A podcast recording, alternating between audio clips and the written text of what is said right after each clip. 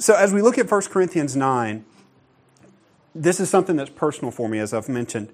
But the other thing is that we have to keep in mind what we've just talked about in Corinthians, 1 Corinthians 7 and 8. He's talked about uh, eating food sacrificed to idols. We went through that last week and how that's a matter of conscience. Uh, we also talked about marriage and singleness and, and, just how those matters of conscience apply to us uh, as believers. And so keep all of that in mind as we jump into uh, 1 Corinthians uh, chapter 9 here. I'm going to start reading at the beginning and, uh, and then we'll take a few stops and look at these. So 1 Corinthians chapter 9, starting at verse 1, he says, Am I not free? Am I not an apostle? Have I not seen Jesus our Lord? Are we are you not the work in my work in the Lord? If to others I'm not an apostle, at least I am to you, for you are the seal of my apostleship in the Lord. My defense to those who examine me is this Do we not have a right to eat and drink? Do we not have a right to take along a believing wife, even as the rest of the apostles and the brothers of the Lord and Cephas? Cephas is Peter. Um, he says, or do, or do only Barnabas and I not have a right to refrain from working? Who at any time serves as a soldier at his own expense? Who plants a vineyard and does not eat the fruit of it? Or who tends a flock and does not use the milk of the flock? I am not speaking these things according to human judgment, am I? Or does not the law also say these things? For it is written in the law of Moses, You shall not muzzle the ox while he is threshing. God is not concerned about oxen, is he? Or is he speaking altogether for our sake? Yes, for our sake it was written, because the plowman ought to plow in hope, and the thresher to thresh in hope of sharing the crops. If we sowed spiritual things uh, in you, is it too much if we reap material things from you?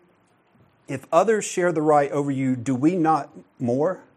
Nevertheless, we do not use this right, but we endure all things, that we may cause no hindrance to the gospel of Christ. Do you not know that those who perform sacred services eat the food of the temple, and those who attend regularly to the altar have their share from the altar? So also the Lord directed those who proclaim the gospel to get their living from the gospel. We're going to stop there for right now. So it's like, wow, okay.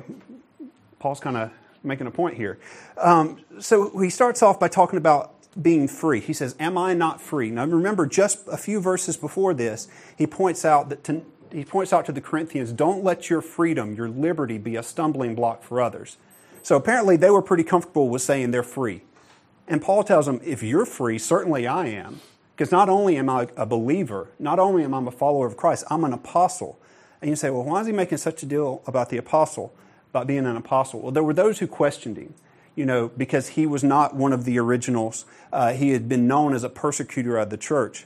But he talks about seeing Jesus, that, that uh, when he met Jesus on the road to Damascus, and then his call to be an apostle. So he's making a case for his apostleship, uh, as he does elsewhere.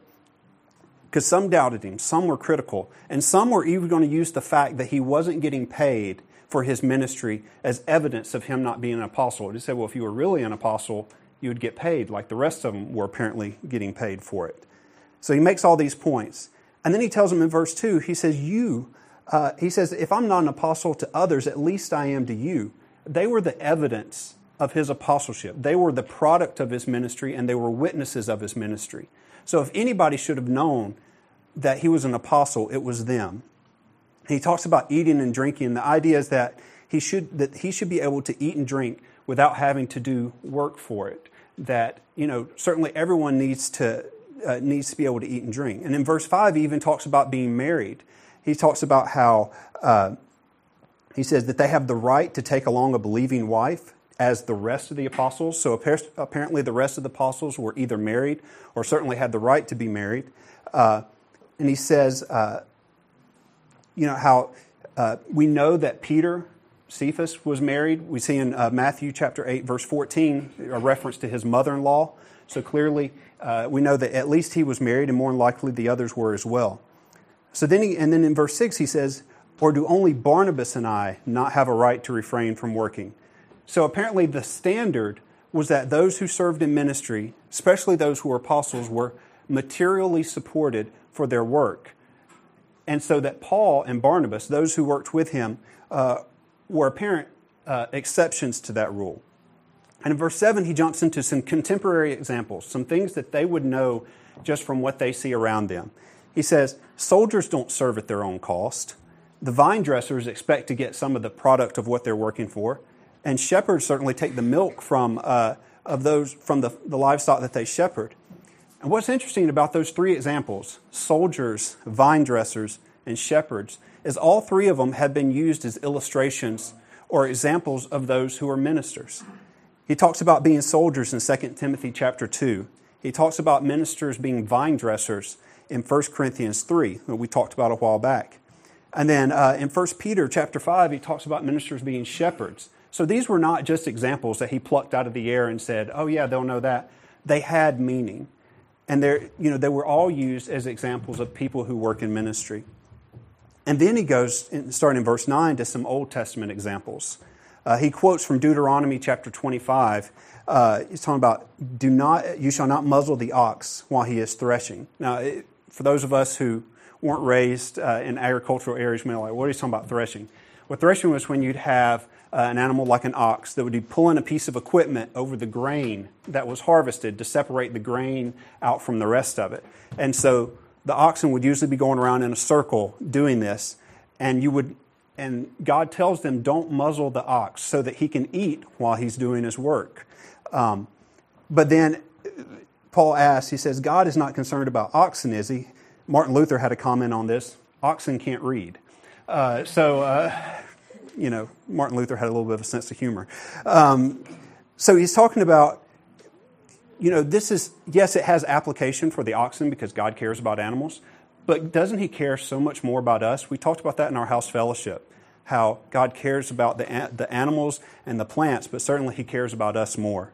Um, Paul says elsewhere in Galatians 6, he says, The one who is taught the word is to share all good things with the one who teaches him. But then in verse 14, he says, um, So also the Lord directed those who proclaim the gospel to get their living from the gospel. So, what is he referring to here? There's two, two statements that come to mind pretty quickly.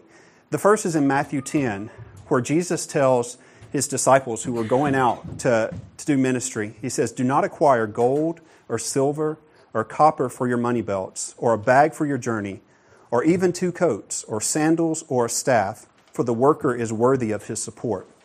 Then in Luke chapter 10, uh, Jesus says, Stay in that house, eating and drinking what they give you for the laborer is worthy of his wages. Do not keep moving from house to house. So, what Jesus is telling his disciples when they're going out to do ministry, he says, don't like try to pack up. You know, like when you're going on a camping trip, you pack everything that you're going to need so that when you go, you have it all. He's saying, don't do that.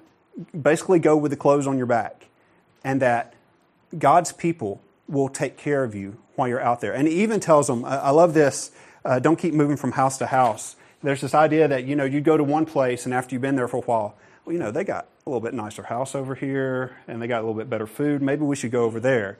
It says, no, go to where you, the first, take the place that takes you in, stay there. You know, don't keep moving around trying to find a better deal somewhere. I think maybe some people in ministry could take a word from that. Um, but that's, that's a sidestep there. There are some legitimate concerns about paying ministers. And I don't want to undercut those or, or say that they're not an issue. Because um, as I said, I, I, I was in it. I, I, know where these, these things come from. There's some drawbacks. When you pay, when you have this professional ministry, uh, or this idea of clergy, which is not really a biblical idea, um, you have this chance that the church body can be disengaged from the work of ministry. They have this idea, oh, well, that's the pastor's job. You know, I don't have to do evangelism. That's what we pay him for. That, that, hopefully you've been around here long enough to know that that's not an acceptable uh, approach. It, it, just builds into this consumer mindset that church is something where you go to and they give you stuff and then maybe you put some money and then you leave. You know, the church is not Walmart. Uh, you know, we're a body. And so you can't bring a consumer mindset into the church uh, and it be a healthy church. Um, there's also the fear of financial impact uh, if the leadership makes some unpopular decisions. Uh, I've been in a situation where uh, there was one particular member of the church who was not happy with the leadership of the church, and he says, I'm not giving a single dollar to the church as long as that person is a leader. That's wrong. You know, That, that's just wrong. And, you know, in any way around it, that, that is one of the short, that's one of the problems that can arise when you have this idea of professional ministry. And it can also have a sense of entitlement. People who give a lot can feel like, well, I give all this money, surely I should have some say into what goes on. So it cuts both ways. Um, but we also need to have a reality check about what support for ministers looks like, particularly what we see in the New Testament. We know that most of the early church was quite poor. And so when Paul's talking about being able to eat and drink, that's mostly what he's talking about, being able to eat and drink. Um, he, he's not necessarily talking about his 401k or anything like that. He's talking about being able to survive, to take care of his basic needs. Um, it's not talking about wealth or extravagance. Um, I, I, did a little bit of research. Uh, the average full time minister in the state of Georgia makes somewhere between 60 and 80,000, depending on how you calculate the, uh, the package. Um, and tax issues are a whole other thing. Um, so, for the most part, you know, you would look at that and think, hey, you know, ministers seem to be doing pretty well. There's a lot who make a lot less than that. When I was in ministry, I made a lot less than that. so, um, you know, and there's a lot of them who serve full time and serve on a volunteer basis. But I think if you watch the news, especially around Atlanta over the past few years, you've seen some people, ministers, who made a ton of money off of their church and usually at the expense of quite a poor congregation, but they manipulate their people to give. Um, and this is not something new.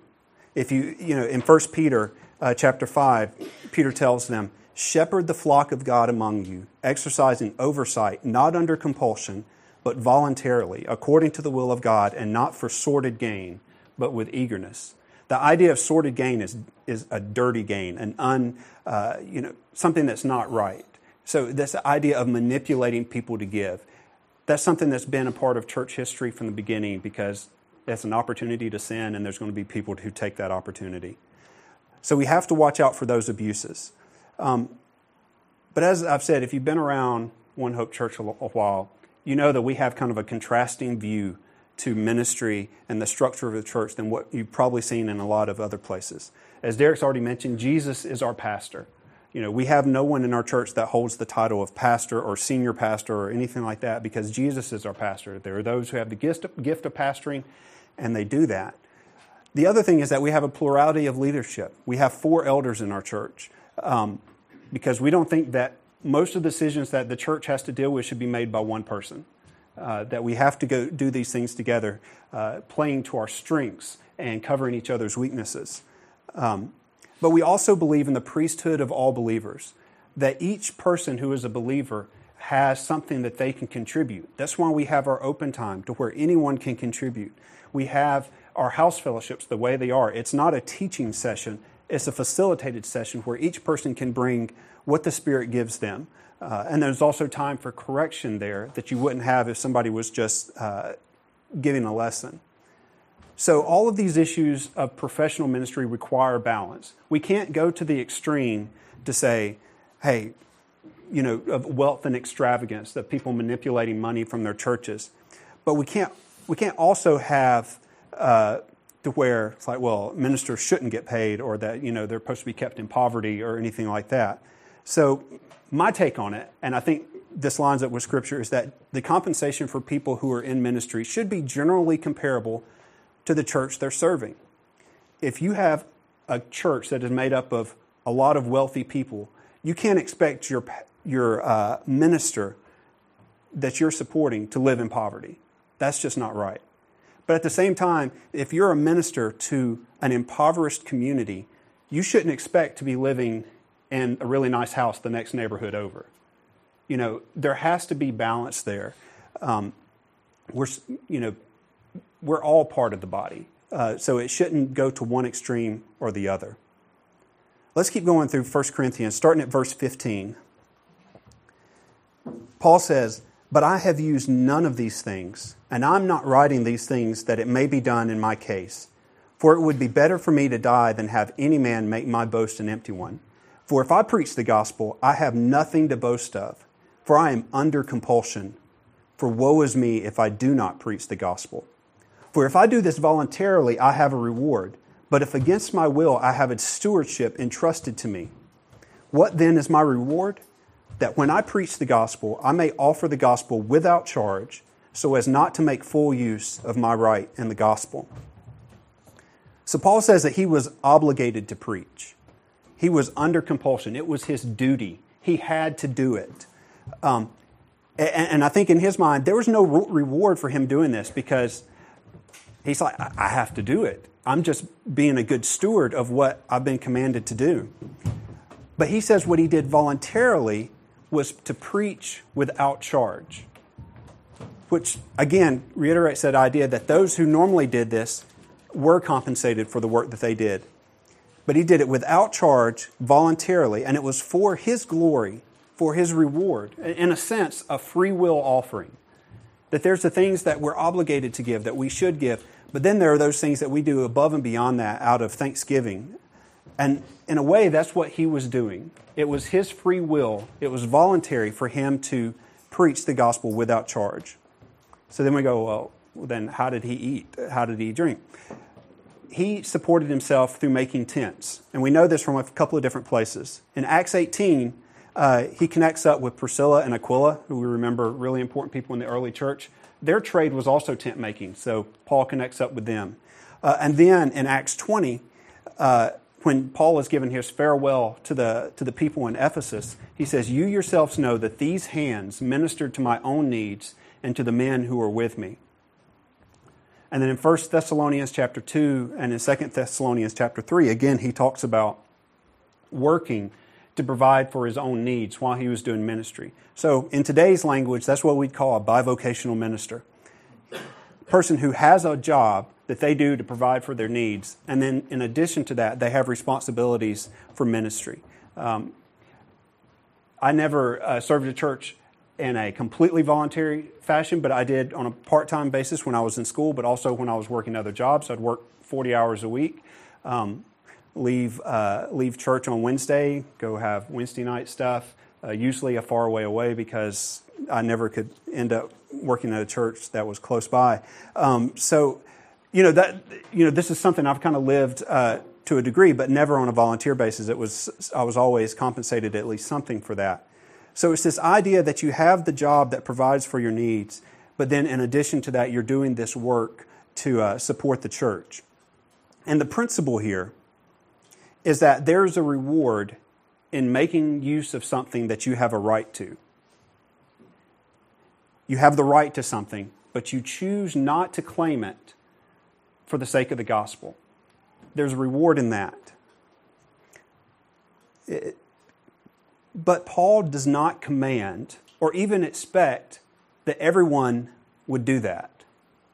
And he doesn't even expect that of himself this was a unique situation. Paul did receive financial support in other situations and in other places. In uh, Philippians chapter 4, he writes, For even in Thessalonica you sent a gift more than once for my needs. Not that I seek the gift itself, but I seek for the profit which increases your account. But I have received everything in full and have an abundance. I am amply supplied, having received from Epaphroditus which you have sent, a fragrant aroma, an acceptable sacrifice, well pleasing to God. So even when he was in Thessalonica, where, as we read in 1st and Thess- 2nd Thessalonians, he was actually still doing some work, he also was receiving financial support from other people uh, to continue his ministry. And he says that he was amply supplied, he had everything that he needed. So, why, in the situation of Corinth, uh, and then also in a few other places, did he not receive financial support from the people that he was serving? Well, as we've already talked about, Corinth was a pretty messed up place. And I, I believe in Paul's wisdom, he knew that if he was compensated by the people he was ministering to, it would cause problems. And so he put that barrier up and just said, No, I'm going to take care of my own needs. And even believers at other places would be supporting him. Um, but for the people of Corinth would not be supporting him because he wanted to be able to freely do that. One is his reward, but also to uh, avoid any, any hindrances to the gospel. And as I mentioned, there are those, there are some uh, even today who believe that ministers should not be compensated at all. Um, this was even something that you know in my search to kind of figure out, you know, how God wanted us to be doing church, that I was like, well, is this a, is this a real thing? And one of the things they do is they make a distinction between traveling preachers and evangelists and church planters and the salaried person at a, a local church. And they do that to try to make it where, well, Paul, you know, and the other ministers in the gospel were okay, but for most people today, that shouldn't be the case. Um, and I, I think that's kind of a false difference right there because what they do is they focus solely on Paul and they focus solely on his ministry at Corinth and Ephesus and Thessalonica where he was supporting himself. And they miss all the other work that he did. They miss all the other apostles and ministers who were at the, going on, who were working at the time. And they miss the whole point of the passage here. They miss what he's saying here. And if you really kind of look into it, and this is some judgment on my part, but they seem to be motivated by disappointment in the church. I've been there, okay? I've been disappointed with the church, church globally, not this church in particular, but overall, I've been disappointed with the church at different times. And sometimes it's out of outright rebellion. People don't want a church to be responsible to, they don't want accountability. And this is just one more way that they can distance themselves. It's like I can just sit in my house and read my Bible and I'll be fine. You know, or maybe get together with a couple of people.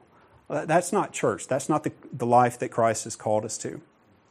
Um, and sometimes it's out of disobedience to give. Um, some people just, you know, don't want to give. And they're like, this is my money. I'm going to do with it what I want to. Um, Chet and I were talking a couple of weeks ago um, about kind of some early history of the church because, uh, you know, I don't always, I haven't caught up on all those things. And so I was like, hey, tell me about like when we first started. It was about 15 years ago. And Chet came to Athens uh, to start uh, a church here. And he was being supported financially by the church that's sending, um, you know, very modestly because single guy living with a couple other guys. And uh, so they started, they started meeting, they had these meetings go on, and he, he told me about the first Sunday that they put the giving box out. One dollar. One dollar was what came in. And you're just like, oh. So you, you, you kind of make some judgments there. Um, but then a little bit later on, uh, the, uh, the church that had been supporting him to come here had to withdraw their support to support something else, and this church had grown enough to be able to continue supporting him.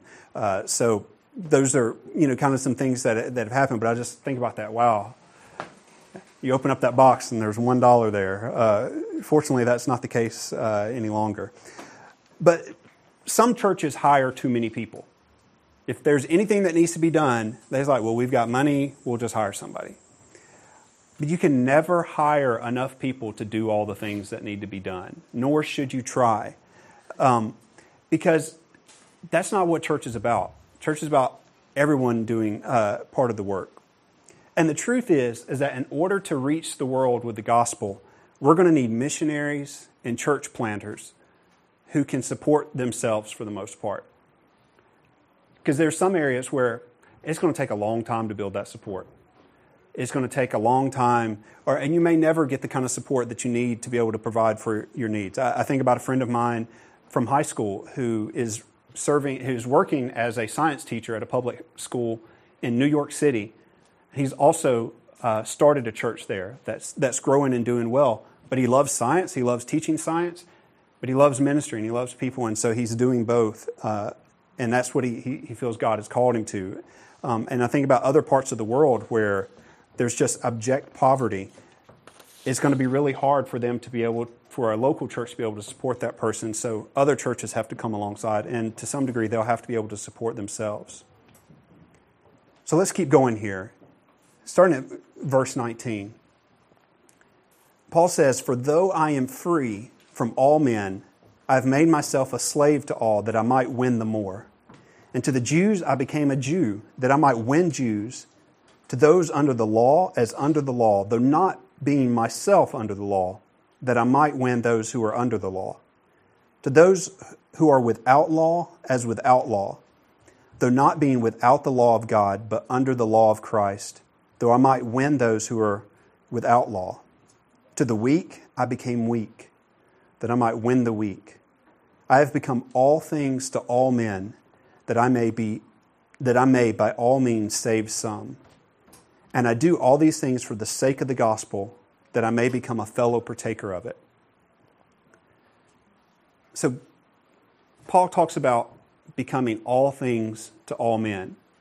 This approach of doing whatever it took to identify with the people who were apart from Christ. And it even meant that at times he kept the law. You know, the law is what the Jewish people had been under. It's how they thought they would have a right relationship with God. But then Christ came and fulfilled the law. But there were, opportun- there were times when Paul kept the law. We'll look at a few examples. In uh, Acts chapter 16, it talks about he circumcised Timothy, whose father was a Greek, which maybe was a bigger commitment for Timothy than for, for Paul. But he did it not to be right, you know, necessarily under the law, but to remove any hindrance there could be to the gospel. In Acts 18, it talks about Paul cutting his hair because he was keeping a vow. And in Acts 21, it talks about Paul going through a purification uh, ceremony so that he could, so there would not be any hindrance to those who were still living by the law. They say, well, you know, you know, Paul's just not with the program. He was like, no, let's just get that off the table. It's not an issue. But it's important to know that Paul was not Judaizing. There was this view among some that you had to become a Jew, a practicing Jew, before you become a Christian. And that's not what he's doing here. He's just doing things to remove the barriers. Because we, as we see in Galatians, Christ was responsible for the law for, uh, to the law for us, so that we are no longer responsible to it. In, Christ, in Galatians three thirteen, uh, Paul says, "Christ redeemed us from the curse of the law, having become a curse for us. For it is written, Cursed is everyone who hangs on a tree." And then later in that same chapter, it says, Therefore the law has become our tutor to lead us to Christ, so that we may be justified by faith. So it's not the law that justifies us with God, it's faith. But the law points us to that, to show us that we need Christ. So he says, I've become all things to all men. But in my view, is kind of a culmination of this passage, and probably the one thing, that, or one of the verses that we have most memorized. So he did all this without breaking the law of Christ. And I believe in the same way that Jesus did it when he became a man. God came down and lived among us, took on humanity uh, to reach us. And in, to a certain extent, Paul is doing the same thing. He is identifying with those he's trying to reach as much as he can without breaking the law of Christ. It's this idea that kind of to some degree on our, in our day we call contextualization. You know, it's like, well, we're going to try to fit in. We, we, you know, I know Chet talked about this a little bit last week. What is it? Is it tattoos? Is it facial hair? I remember the first time I came to this church. I will tell you this story. I was like, man, I'm gonna have to grow out a beard if I'm gonna hang around here because everybody, all the guys were just like this full on beards, and I was like, man, I'm gonna have to give me a month and I'll be there. Um, so uh, that, that's not necessarily what we're talking about, even though it could be. Um, but he is talking about contextualization. Paul became all things to all men. Even at times, he quoted their own poets to them to point them to Christ. Um, but he didn't conform to the world. He took what we could say are the good things from it and used them, but he didn't take on the bad things. He didn't sin in that matter. And he didn't do it just for the sake of fitting in or feeling cool. He did it for the sake of the gospel. You know, because it, it can be real easy for us to say, well, I'm just contextualizing. It's like, well, okay, well, what's the point of that? You know, is it for the gospel or is it just so that people don't think you're a weirdo? Um, we have to make sure that we're doing it for a point. So, a call to ministry does not necessarily mean leaving the working world. It could be God's call for you to do the thing that you're training for now. I mean, in here we have scientists, pharmacists, doctors, social workers, counselors, all those different things. God may want you to do that in addition to the ministry that He's called you to. Don't think that if God calls you to something, that that means you quit your job, because that may not be the case. But even beyond that, is there anything that you have a right to, that you have a rightful claim to, but you are not claiming it for the sake of the gospel? That could be a lot of different things. You say, well, you know, this is something that's perfectly okay. Well, yeah, that's fine, but are you willing to put that aside for the sake of the gospel? You know, there's this false prosperity gospel. It's kind of paraphrased as name it and claim it. Are you willing to do the opposite of that? To name it, say, yes, that is something I have a right to, but I'm not going to claim it. Or I'm not going to claim it in this situation because it would hinder the gospel. And then as a church, are we both individually and corporately truly sacrificing to reach people with the gospel? That, that goes into how we spend our time, how we spend our money, uh, how we use the resources we have. It's part of the reason we're in a basement. It's because it's like, do we pay money for rent or do we give money to missionaries? This may not always be our situation. The math may change on that at some point, but for right now, that is our call, and that's what we're trying to be faithful to do. Let's keep going. Verse 24. Do you not know that those who run in a race all run, but only one receives the prize? Run in such a way that you may win. And everyone who competes in the games exercises self control in all things. They then do it to receive a perishable wreath, but we an imperishable. Therefore, I run in such a way as not without aim. I box in such a way as not beating the air. But I buffet my body, I discipline my body, and make it my slave, lest possibly, after I have preached to others, I myself should be disqualified. All right, time for my visual aid. I'm not a terribly crafty person, but uh, I did go grab some rosemary and make this out. Uh, so the you're probably familiar with the Olympic Games. You know, during the time that Paul was writing this, the Olympic Games were kind of in their early heyday, but they were not the only games going on. There were the Isthmian Games, which took place near Corinth. And I think this is probably what Paul's referring to because they were much closer to the people he was writing to. They're kind of like the Olympics, but with the passion of UGA football. Uh, they were very excited you know, this was something that was a part of their life. They're a periodical that happened every other year. Uh, if you wanted to compete, you had to train for 10 months with a qualified trainer. You were not allowed any wine. You had a very rigid diet. Um, and there was a very specific training regime that you had to go through to qualify to compete. So, competing was not something you just said, hey, I think I'm going to go out there and do this thing. No, it was something that you worked very hard for. And then in verse 25, uh, he says, They do it to receive a perishable wreath, but we an imperishable. Now, these wreaths at that time were probably made of, uh, were a garland of, uh, from a fir tree or pine or parsley. I think there was maybe an example where they used celery, which would probably look a little funny. Uh, if you um, if you watch the Olympics, they typically have uh, olive leaves, is what they use for the Olympics. Um, I didn't have any of those, so I went and stole some rosemary from our backyard, um, which is Mediterranean. It's close enough.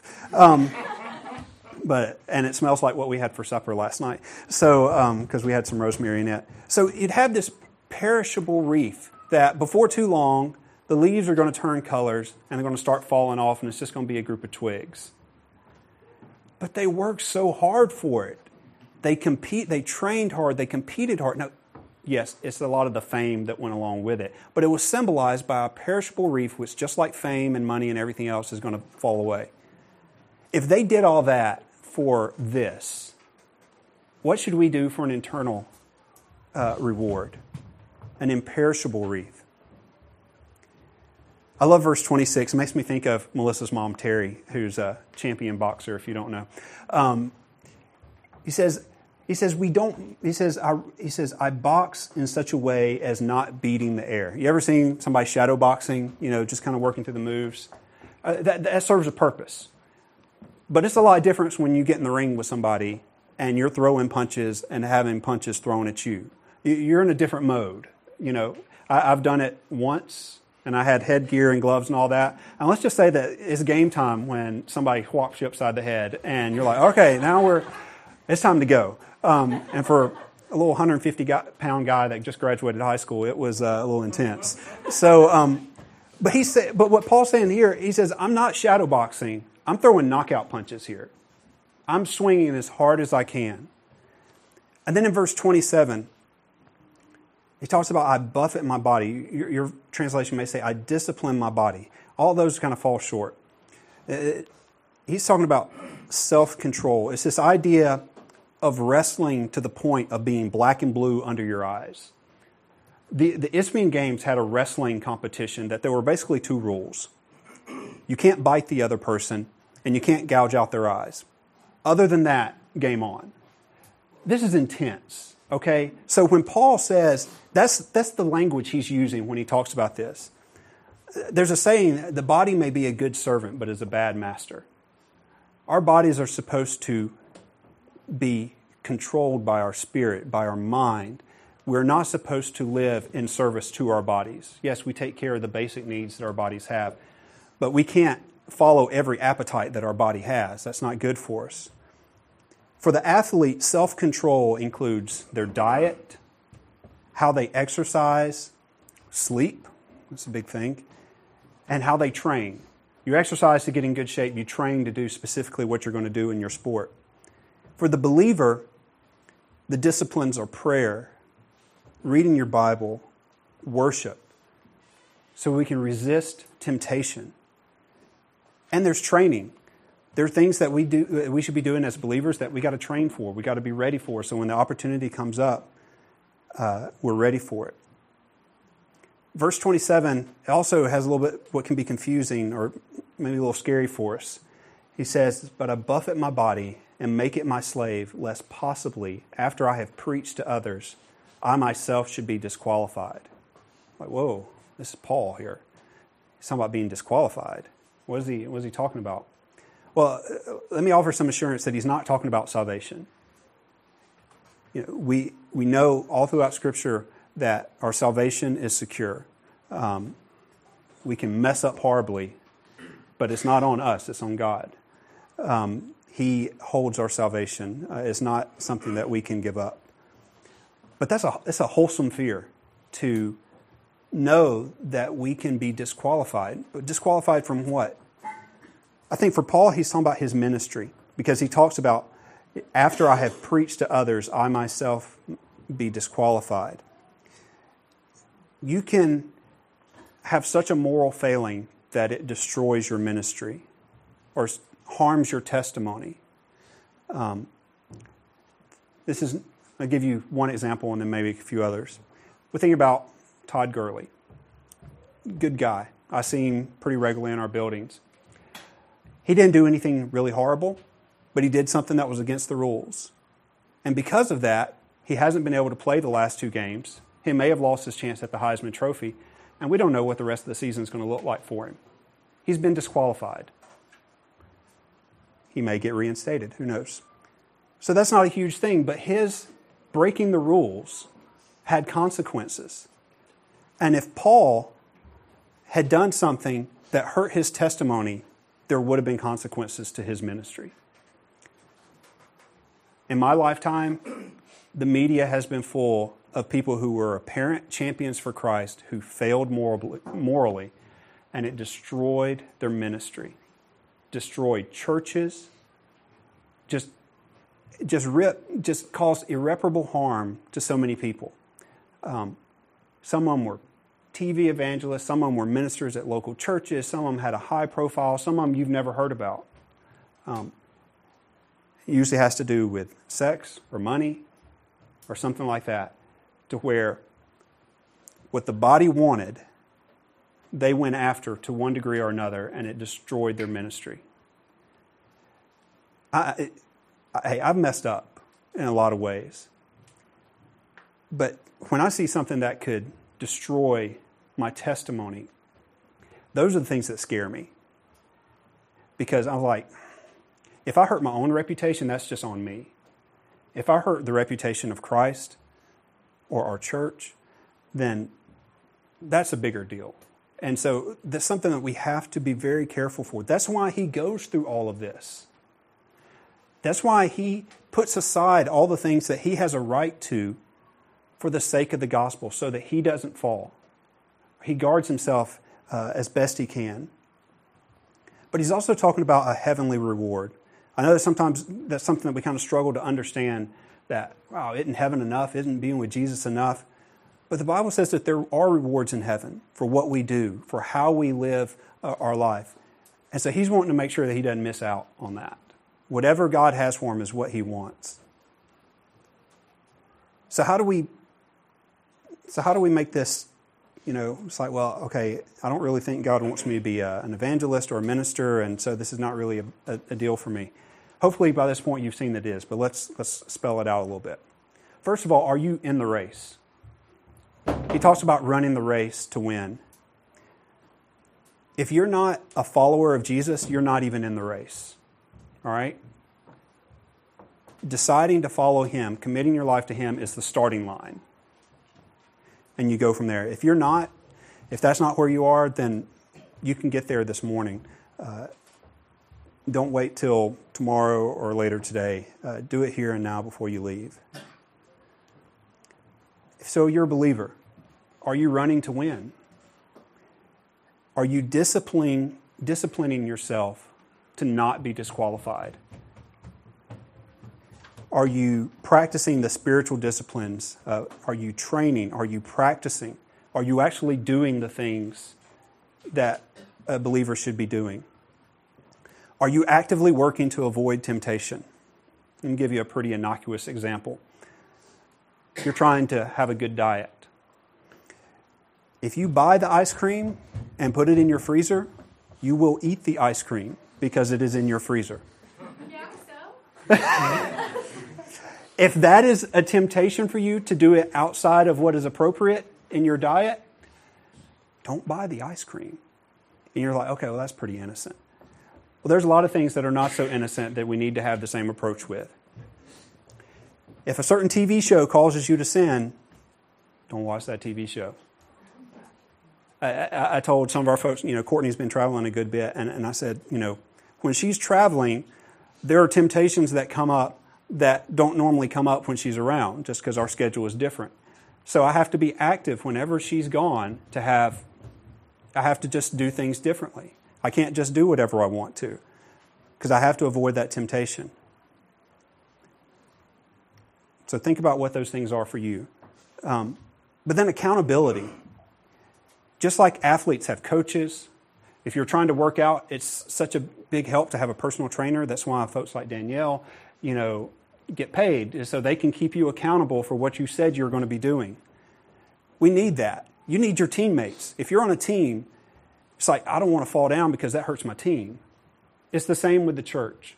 We have those people who keep us accountable, but then we also have our teammates. To what lengths are you going in order to identify with those who are apart from Christ? So, are you investing your time and your energy in those who are away from Christ? Or are you kind of living in a Christian bubble? There's a balance between protecting yourself from sin and building a bubble around yourself. You know, Jesus was called a drunkard and a glutton, even though he was neither, but he hung around with people who were. You know, I, I don't really drink, and so if somebody calls me a drunkard, that's pretty funny.